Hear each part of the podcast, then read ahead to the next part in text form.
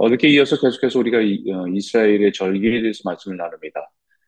모든 나라마다 기억해야 될 중요한 날들이 있죠. 그래서 그런 날들을 국가들은 공휴일로 정해서 그날의 의미들을 모든 국민들이 기억하고 기념하기를 바랍니다. 한국 같으면 신정, 구정, 추석 같은 명절도 있지만 그 나라의 역사적으로 중요한 날을 잊지 말라고 3.1절, 현충일, 제헌절, 광복절, 한글날과 같은 국경일들을 정합니다. 한국 같으면 한국 사람들에게 이 농경사회의 그런 중요한 절기들을 그런 명절에 삼기도 하고 또 한국의 역사 속에서 우리가 일제치하나 아니면 독립이나 이런 중요한 날을 국민들이 꼭 기억해야 되는 그 날들을 정해서 이런 명절을 삼습니다. 이스라엘도 중요한 날이 있는데 그것을 칠절기라고 합니다. 그래서 가장 먼저는 유월절, 무교절, 초실절, 칠칠절, 나팔절, 초막절이라고 합니다. 어제 이어서 계속해서 말씀을 간단히 나누면 먼저는 유월절은 이스라엘 백성들에겐 굉장히 중요한 날이죠. 애굽에서 인도하실 때의 마지막 재앙인 장자의 죽음이 온 세상을 덮을 때에 이스라엘에게 말씀하신 어린 양의 피로 자문설주 피를 바른 집들은 죽음의 저주에서 구원을 얻게 된 것을 기념하고 하나님의 구원을 감사하고 1년 중에 첫 번째 절기로서 지내는 날입니다. 두 번째는 특히 누룩을 넣지 않는 빵을 먹으면서 지내야 되는 그 시간들은 이스라엘의 광야의 시간들을 기억하기 위한 그리고 그 광야 속에서 하나님이 인도하심에 대한 감사하는 시간들입니다. 누룩이 없는 빵, 맛이 없죠.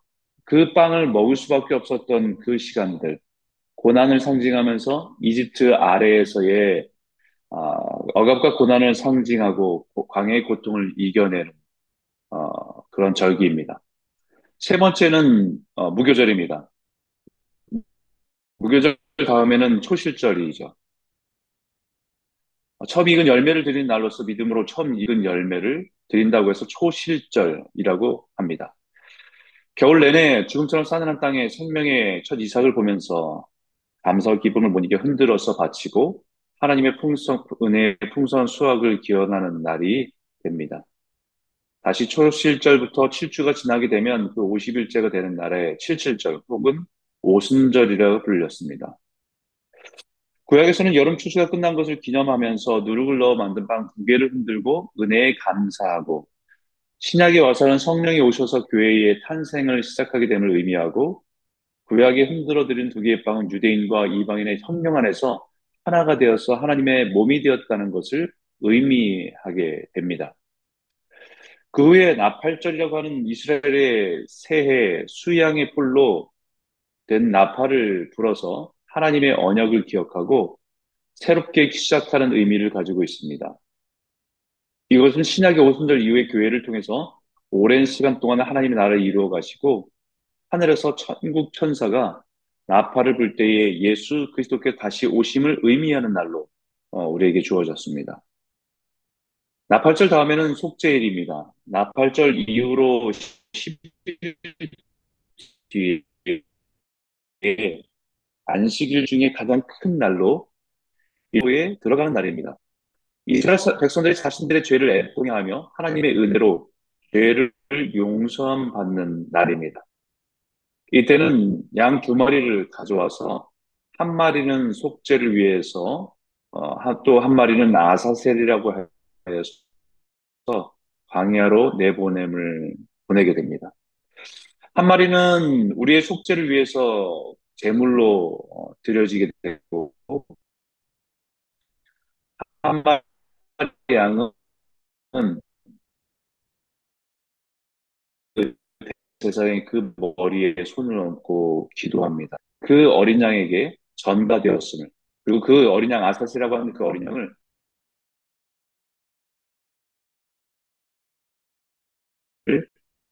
담는 제사를 드리게 됩니다.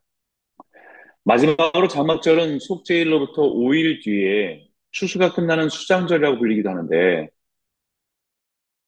첫날 안식일부터 일주일이 지나고 다음 안식일까지 광야에서 초막을 치고 살아가로 약속의 땅으로 인도하신 하나님의 은혜에 감사하는 날입니다. 신약적인 의미는 이 땅에 살아가는 우리의 순례의 길과 같은 인생이 마치 장막을 치고 이동하고 살아가는 삶과 같지만 모든 삶의 추출을 하듯이 알곡과 쭉정이를 가르고 상급과 심판이 이루어지며 예수 그리스도와 함께 영원한 장막, 하나님의 나라에 함께 살아가는 구원의 완성을 의미한다라고 할 수 있습니다.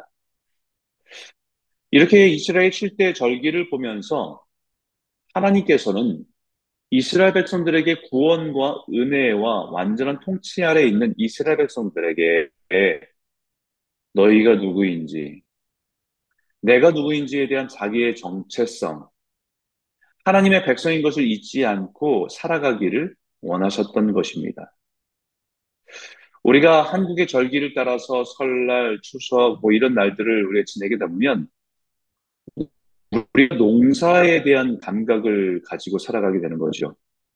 우리가 한국의 역사적인 그 절기들을, 그 명절들을, 그 공휴일들을 지나다 보면 우리가 지키는 것과 같이 이스라엘 7절기를 통해서 우리에게, 이스라엘 백성들에게 원하셨던 것은 그들이 하나님의 백성인 것을 잊지 않고 하나님의 약속을 따라 살아가는 백성인 것을 기억하고 살아가라고 주시는 절기라는 것이죠. 안식일을 비슷한 7절기를 생각하면서 반복적으로 강조하는 공통점이 있습니다. 그 공통점의 첫 번째는 하나님께서 우리의 삶에 허락하신 것을 감사함으로 제물을 드리라는 것입니다. 그것은 부자나 가난한 자나 동일하게 하나님의 은혜 안에 있음을 기억하면서 정해진 예물을 하나님께 드리도록 하신 것입니다. 자칫 우리가 일해서 우리가 수고해서 얻은 것을 나의 것이라고 주장하며 살아갈 위험에서 우리의 삶이 주님의 은혜 가운데 있음을 기억하고 감사하며 살아가기를 원하신 것입니다. 심지어는 초실절에는 겨울 내내 그것은 굉장히 위험한 결정입니다. 겨울 내내 죽은 것 같은 것에서 이제 비로소 첫 열매가 있는데 그것을 세이브하고 그것을 지키고 보존하기보다는 그것을 하나님께 드리라고 하는 것은 내 삶의 주인이 하나님이라고 하는 믿음의 결정이기 때문입니다.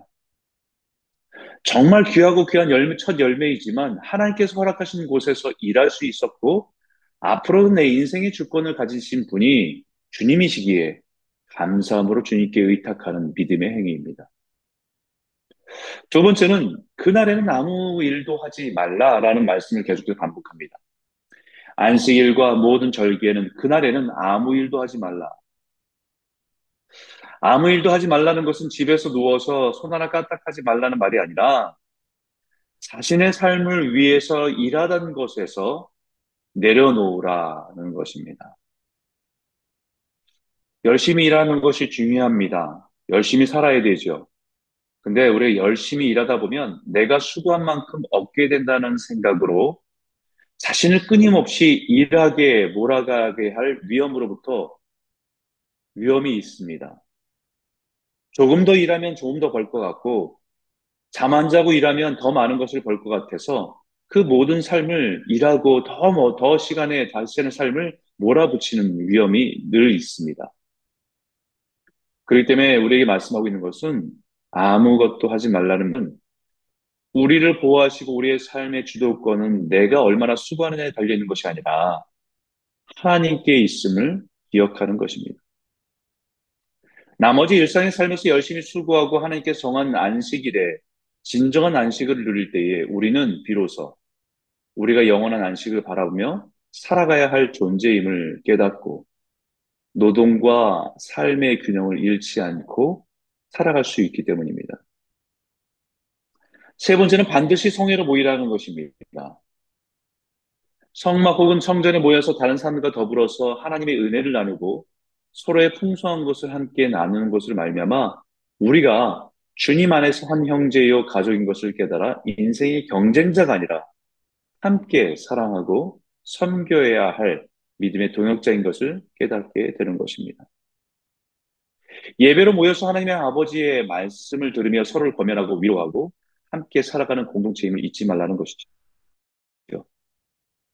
더욱이 마지막 때는 모이기를 폐하는 자의 습관과 같이 하지 말라라는 하신 말씀처럼 사람들을 더 분주하게 해서 무엇인가에 끌려다니는 삶을 살아가는 세대에는 절대적으로 지켜야 할 소중한 영적인 원칙입니다. 오늘 여러 가지 절기를 말씀하시면서 우리에게 공통적으로 말하는 하나님의 지침이 있습니다. 우리가 코로나를 지나가면서 우리는 각자의 온라인 예배로 들여지 익숙해졌습니다. 그러다 보니까 제일 중요한 함께 모여 성회로 모이라는 말에 의미를 많이 잃어버렸습니다. 그것은 내가 무슨 말씀을 듣고 모니터 앞에서 예배를 들어서 예배를 드렸다는 의미가 아니라 예배는 하나님의 자녀들이 모여서 서로 함께 하나님 아버지인 것을 기억하고 그 말씀 앞에서 서로를 바라보면서 사랑하고 섬기는 공동체라는 것을 기억하고 회복해야 된다는 것입니다. 우리는 어쩌면 자본주의에 살기 때문에 열심히 일해야 우리의 소득을 가지고 살아가는 세상에 있습니다. 하지만 그것이 우리의 주권이 내 노력과 내 수고에 있는 것이 아니라 하나님께 있다는 것을 명심하고 우리가 안식일과 절기와 명절 때는 하나님 앞에 모여서 우리가 그것을 내려놓고 주님의 주권을 인정하는 것이 신앙의 기초라는 것을 잊지 마셔야 됩니다. 하나님께서는 이스라엘 7절기를 통해서 그 안에서 우리를 향한 구원의 역사를 의미를 담아 표현하고 있습니다. 이스라엘 역사는 바로 우리를 구원하기 위한 인류의 역사를 주장하여 가시는 하나님의 계획과 뜻을 볼 수 있도록 하신 것입니다. 개인의 삶이 유월절을 지나 하나님의 완전한 장막절에 이르는 날까지 우리가 순례의 길을 걸어가는 것처럼 인류의 역사 속에서 하나님의 구원의 역사가 이 땅 가운데 이루어지고 주님이 다시 오셔서 완전한 하나님의 나라가 임하는 나팔절과 속죄일과 장막절이 우리 앞에 놓여 있는 것처럼 우리의 하나님의 섭리와 역사 가운데 우리는 살아가는 것입니다. 우리 개인의 삶에 주님 오심으로 새로운 삶의 역사가 시작된 것이고 이제 역사는 주님이 다시 오시는 그 날을 알리는 나팔절과 우리의 모든 죄를 완전히 속해 주시는 속죄일과 영원한 나라에 들어가며 준비하는 세대에 우리는 살아가고 있다는 것을 기억하시기 바랍니다. 오늘 이 말씀을 통해서 우리가 이스라엘 백성들에게 절기를 주신 하나님의 마음, 그것이 오늘을 살아가는 우리들에게 주신 하나님의 마음인 것을 기억하고 때를 분별하며 우리가 온전한 믿음의 백성들로 순결하게 살아가는 하나님의 귀한 성도들이 다 되시기를 주의 이름으로 축복합니다.